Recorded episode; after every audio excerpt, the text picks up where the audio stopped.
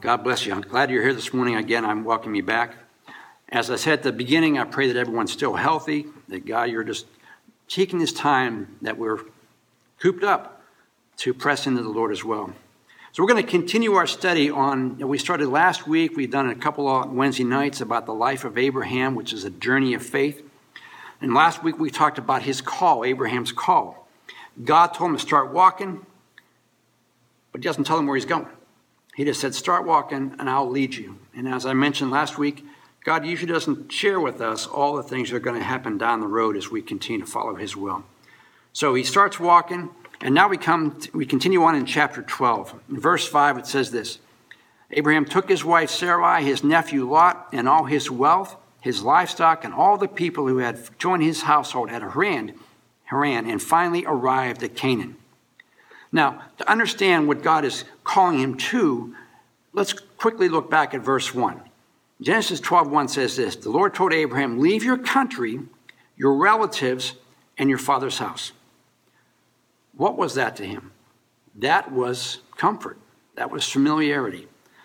God was telling him to leave things that you're used to, things that you're comfortable with, things that you're familiar with, and journey to a place that none of these are true. You're not familiar with it, you're not going to be comfortable with it, and it's uncertain. God always calls us to something that, if we knew everything, it wouldn't require faith. We always, God always calls us to step out to a place that we don't know what's going to happen. Because when that is the case, we have to operate in faith.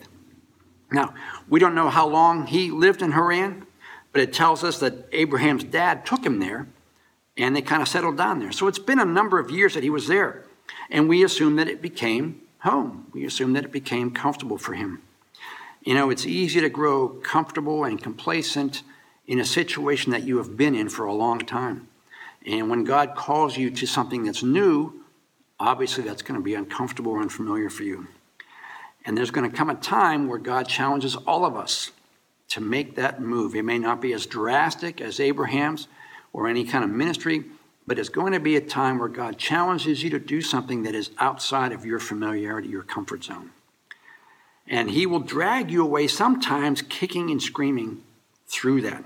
Now, when we moved to Florida, the hardest thing we've ever done as a family was leave our home church. It was it was gut wrenching, a lot of tears and crying. It was just, it was, I, I hated it. It was really rough. But we knew that's where God was telling us to go. It was we had never been there before, never really moved there, and we were leaving something that we had been in basically our whole married life. 13, 15 years we were there. And God says, okay, time to go. So it was we were leaving something that was comfortable, familiar. We had friends. And God was kind of like, it was like rooting a plant up from pot, ripping it up. But we knew God was doing it. And sometimes God makes you make that radical choice, not because he doesn't want you to be comfortable, but He wants you to operate in faith. God was calling us out of our comfort zone into an unknown situation. Jack Hayford says this The Lord will stretch you in an area where you find your security. In other words, where are you comfortable? What are you resting your security on? Is it your job? Is it your home? Is it where you live? If that's where you find your security and you don't find it in God, God is going to make you move because he wants your security to be in him. So Abraham was called from what he was familiar with and comfortable with to a place that was actually just the opposite. Canaan at the time was a wicked country, sin filled country.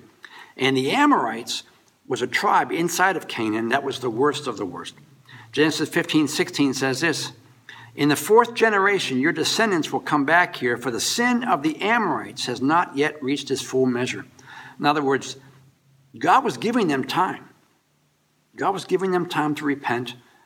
But when it happened, when their time came and they didn't repent, judgment was coming. So Abraham was sent there as kind of a, a witness to them to give them an opportunity to repent, kind of like uh, Jonah and Nineveh.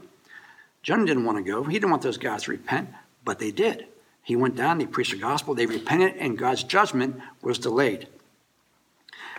And that's what we as believers are called to do as well. We are called to go into a sin filled world and hopefully affect change, allow the witness of Christ in us to change people around us. Philippians 2:15 says this, you are to live clean, innocent lives as children of God in a dark world full of crooked and perverse people. Let your light shine brightly before them. Well, that sounds kind of rough, doesn't it? We're called to live in a what a dark world full of crooked and perverse people. And God wants us to be a witness to that generation, to that group of people. You ever heard you ever heard the, the someone say to you, maybe you've thought of yourself, if you're young enough, why would you want to bring children into a world that's this bad? I've had people say that to me, younger people. But you look at the times, they're not a whole lot different than they were 100 years ago, 1,000 years ago, 2,000 years ago, all these years ago. It's not something that, you know, times don't change. And there's going to be times where God directs you into a situation that is really dark in order to be the light for the people in that situation. And I was thinking about this. Do you ever get up in the middle of the night for whatever reason and you turn a light on? What happens? You, you instantly are blinded because your eyes aren't used to them. And a lot of times when Christians go into a setting, if we let our light shine, it's going to be overpowering because it's so dark there. And people can, can do nothing but acknowledge the fact that the witness of Christ is there. So we want God to be able to use us in that situation as well.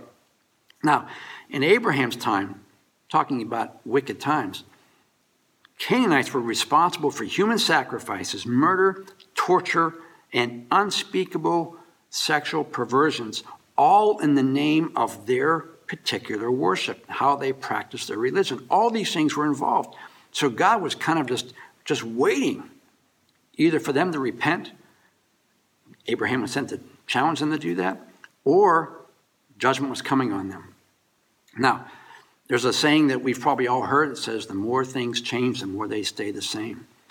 It's no different today than it is then. It may be manifested in different ways, but there's still a lot of wickedness and evil in the world.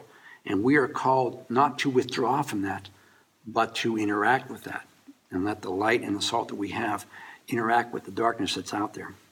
And God is calling us to stand for Him in the middle of these dark days and godless circumstances. Matthew 5:14 says, "You are the light of the world, like a city on a mountain, glowing in the night for all to see. Don't hide your light under a basket.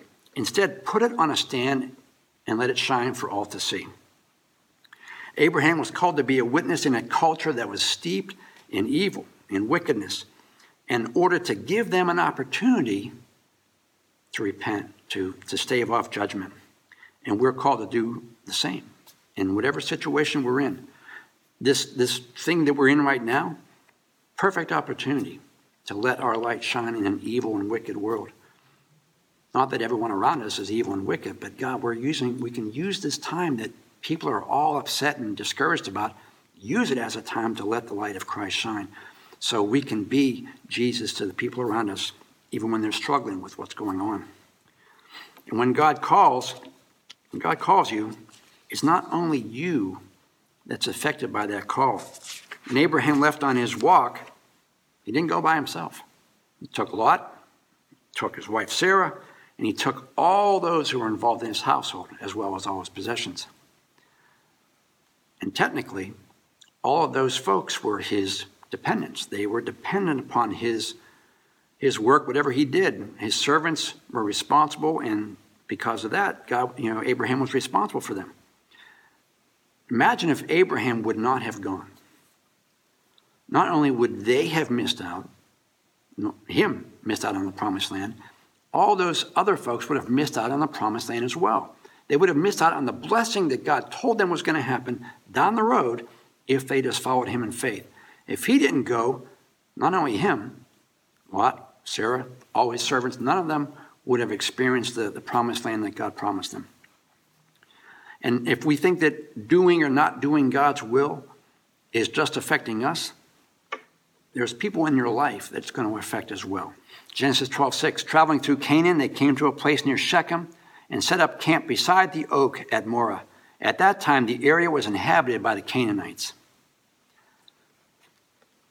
Isn't it interesting that we don't know anything about his trip? Now, I mentioned earlier in the series that God doesn't put anything in his Bible that's not important.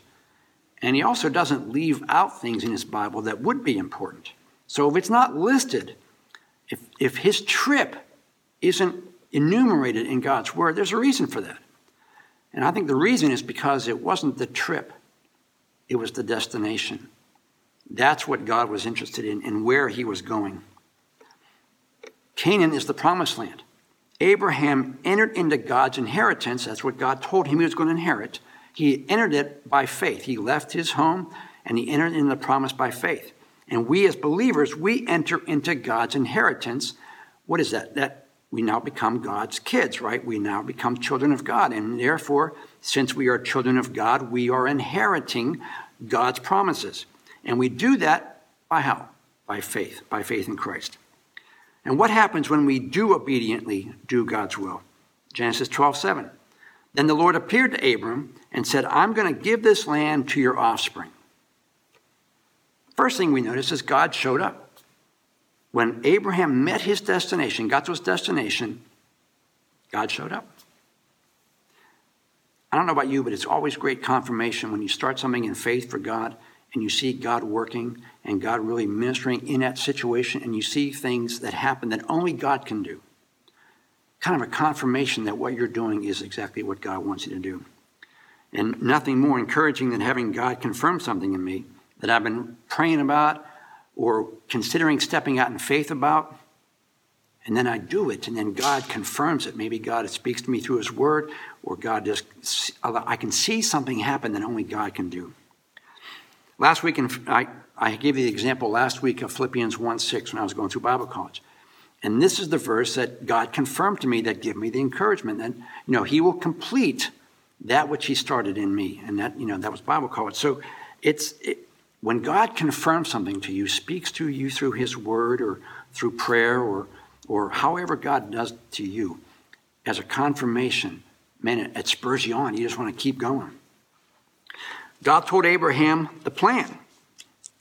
We didn't know what he was going to do when he left, but when he got there, now the trip was 600 miles, so we don't know how long that took him to get there, quite a while. But all the way there, he had no idea. Once he got there, God then revealed to him what the plan was. And it wasn't going to involve him. A lot of times we get to a situation that God promises and we don't know what's going to happen until we actually start doing it. When we're there and we see, ah, now I get why God had me do this. Well, he gets to the land, then God reveals to him the plan. But then he tells him, it's not going to be you it's going to be your offspring. Your offspring are be the ones that are going to inherit it, which means he's probably not going to be around for that, that moment. In fact, we see that's true in Genesis 15, 16 says, In the fourth generation, your descendants will come back here, for the sin of the Amorites has not yet reached its full measure. Sometimes your obedience and sacrifice isn't necessarily meant for you it could be possible for the next generation that's coming that will benefit from your obedience and sacrifice. Parents, we do it all the time.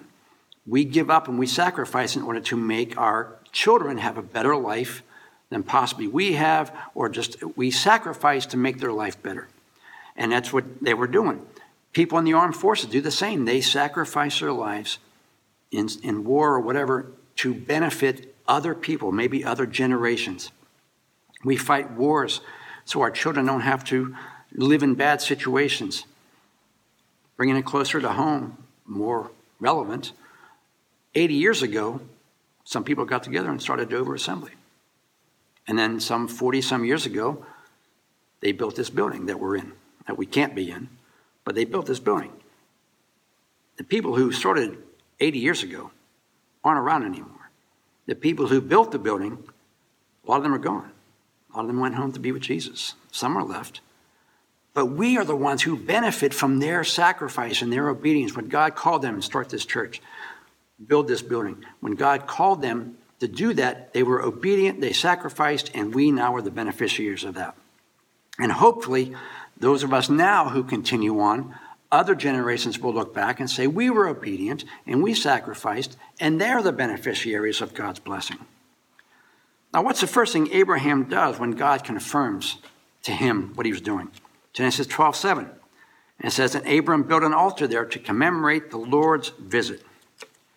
Going back to what I said earlier, when you get God's confirmation on something, you just know that God spoke to you or something happened.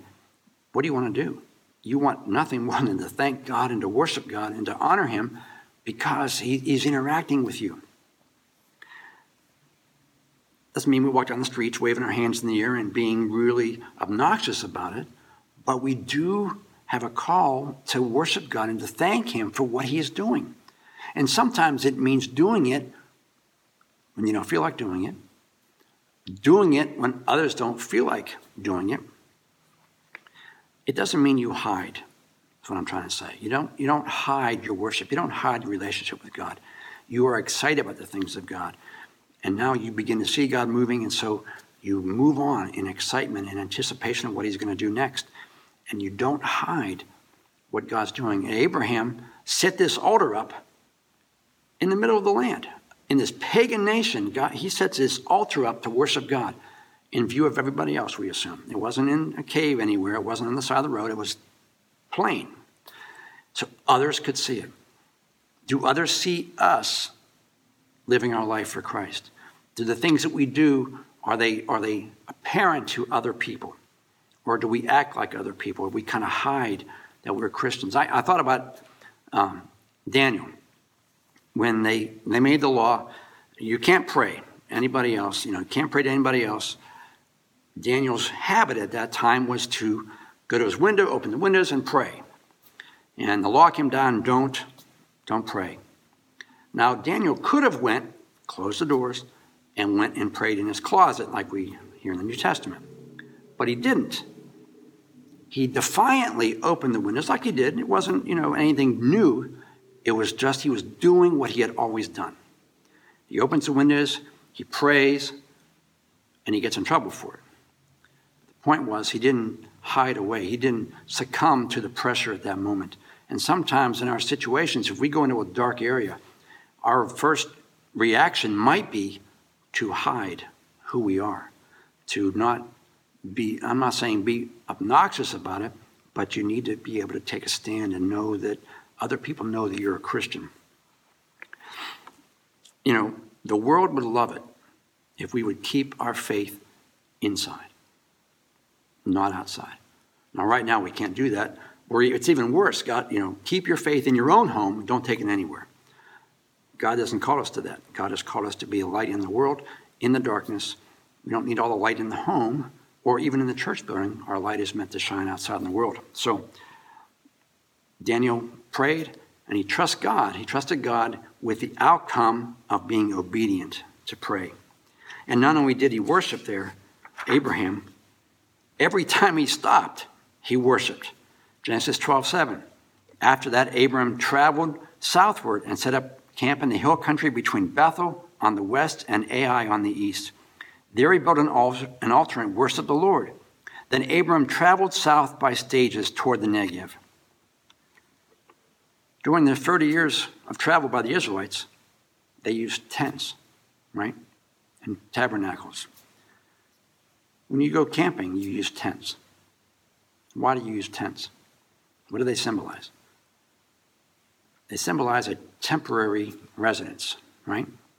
You don't take your house with you when you go camping. You take a tent.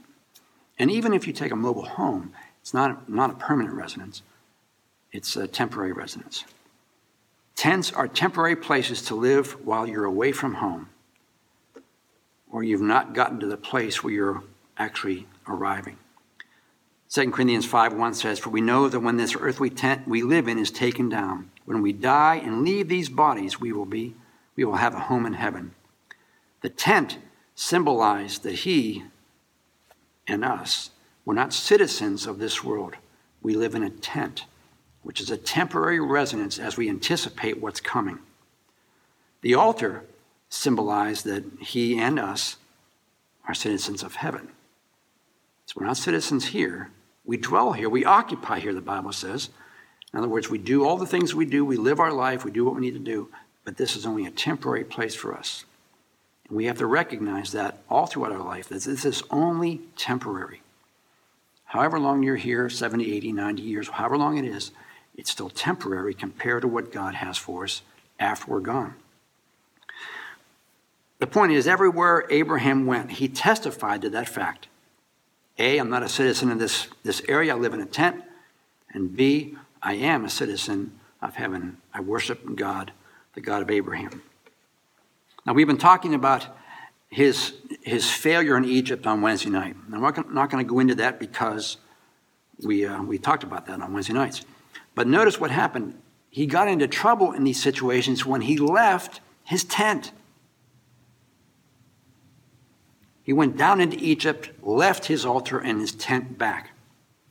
Whenever we forget about God's call, we forget about God's promises, we forget about who we are and where we are. When we forget that and we start living like everybody else, what happens? We get in trouble, right? We begin to live by the world's standards. That's what he did in Egypt. He began to do everything that they did. And we're going to find out later that Lot, that's all he did. He just, he pursued that. He pursued the world system the whole time. And usually, when you start doing that, that now affects your intimacy with God. When you start living to the world standards and doing what they want, you begin convicted. And so what you do, you quit praying, you quit reading, you quit having that intimacy because every time you do that, conviction comes upon you. I'm not going to go to Egypt, but I'm going to say this. Abraham left his tent to go to Egypt. Egypt, as we said, is a symbol of the world. And he got into trouble for being outside of God's will. He left where he was supposed to stay. But Abraham was able to repent and renew that relationship with God. Genesis 13:1. So they left Egypt and traveled north into the Negev.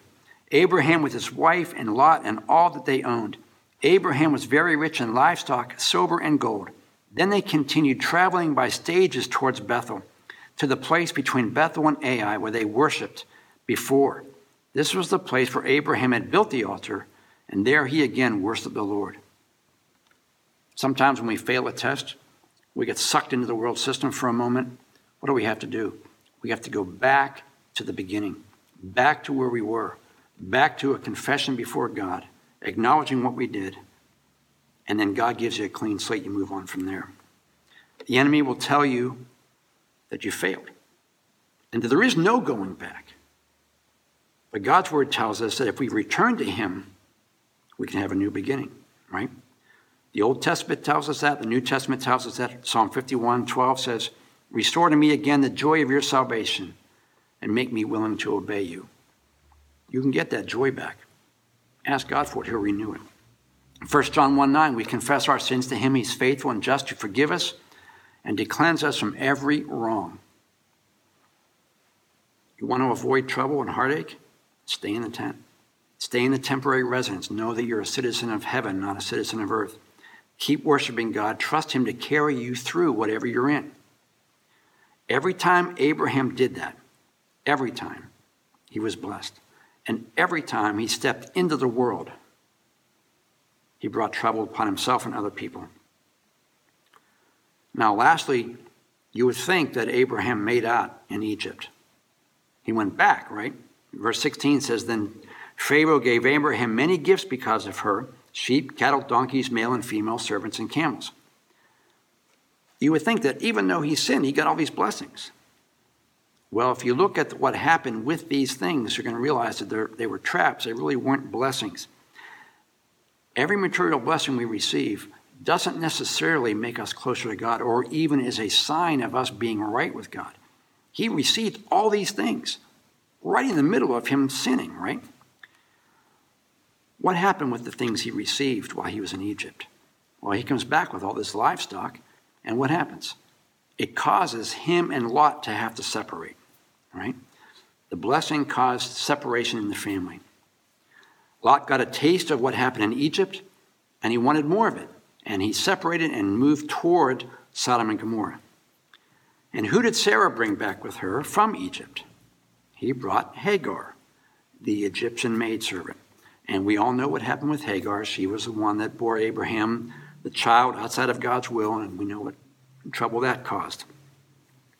So the things that would appear to be blessings were actually hardships for him in the future. So basically, what that means if you receive something that appears to be good because you've done something wrong, that good thing is going to eventually be the, what brings you down and cause heartache in your life. No matter how old we get in the Lord, no matter how mature we are, we will always be like children depending upon God. We need direction from Him. We may be mature adults, but we will always be dependent children. You know, we're going to find out more about Abraham's life of faith as this continues on. But one thing I want to ask you, and I've said this before, I do this at, at all my, almost all of my uh, services. Because we're online now and because we're not in a building, there may be a lot more people watching this than would actually come to a church building. And we are excited for that. We're, we're hoping that God's word gets out. And, and even through inadequate people like myself, it, it, it's the word of God that makes the change. It's not the preacher. And, and if you're listening to this and you, you don't know much about the Christian faith, or you know a little bit about it, or you know a lot about it, but you've never made the commitment, I said it before, there's no accidents in God's kingdom, no, no coincidences in God's economy. Someone said that a coincidence is God choosing to remain anonymous. If you're watching this, it's because God wanted you to see something or hear something that spoke to you, spoke to your life, spoke to your need. And He does that because He wants to get your attention. He wants to have a relationship with you. And if He's got your attention, that means He's drawing you. The Bible says that no one comes to God unless the God, unless the Father draws him. So that means if you're thinking about God, that's because God's making you think about Him so that you are able to make an informed choice. The Bible says we're all sinners. We all sin and we all fall short of what God's expectations of us are. And if you're listening, I'm sure you know that. You don't do things perfectly. I don't do things perfectly. But the Bible also says that because we're sinners, we can't make it to heaven. We can't have a relationship with God. The Bible also says that the good news is that Jesus came and paid the penalty for that. Whatever penalty we owed because of our sin, Jesus took it. Jesus says, Because I'm taking your, your penalty, you're free from sin. And the only stipulation he has is that you believe that it's true. That Jesus is, in fact, God, that he did die for your sins and mine, and that God raised him on the third day to confirm to us that everything he said and did was true. And that Jesus is right now, the Bible says he ever intercedes for us. In other words, he's praying right now for us. And he's praying for you because he wants you to come into a relationship with him. So I'm going to ask you now if you want to have that relationship, you want to have something in your life that you can hang your hat on, that you can be assured of. The Bible says these things are written that you may know you have eternal life. If you're not sure, you're not, you're not positive about a relationship, it means you probably don't have one. But the Bible says you can know that you know, that you have a right relationship with God, and that when your life is over, you will be with Christ in heaven. I want you to pray with me if you want that right now. Repeat after me if you would, Dear Jesus. Thank you for your sacrifice. Thank you for all you have done to allow me to have a relationship with you. I accept your death as payment for my sins. And I believe that God raised you on the third day. And because of that belief, I trust that I am now a child of God. Amen. It's that easy. It's that easy.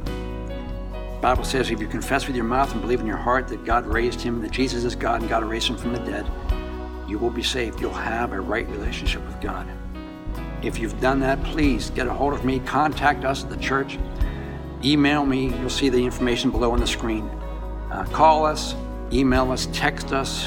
Our information is on the website. We want to get some information into your hands to start out as a new believer. It's an exciting time. Our, our phrase has always been come expecting. And man, this is exciting for what God's doing in your life. Expect God to show up. Abraham left not knowing what was going to happen, but I believe he expected God to show up where he was, and he did. So if you've made that decision today, or if you recommitted your life to Christ, please let us know. We want to help you and pray with you and get you on your journey to a right and a full relationship with Christ. God bless you. Have a tremendous week, and we will see you Wednesday night as we continue talking about the life of Abraham. God bless you.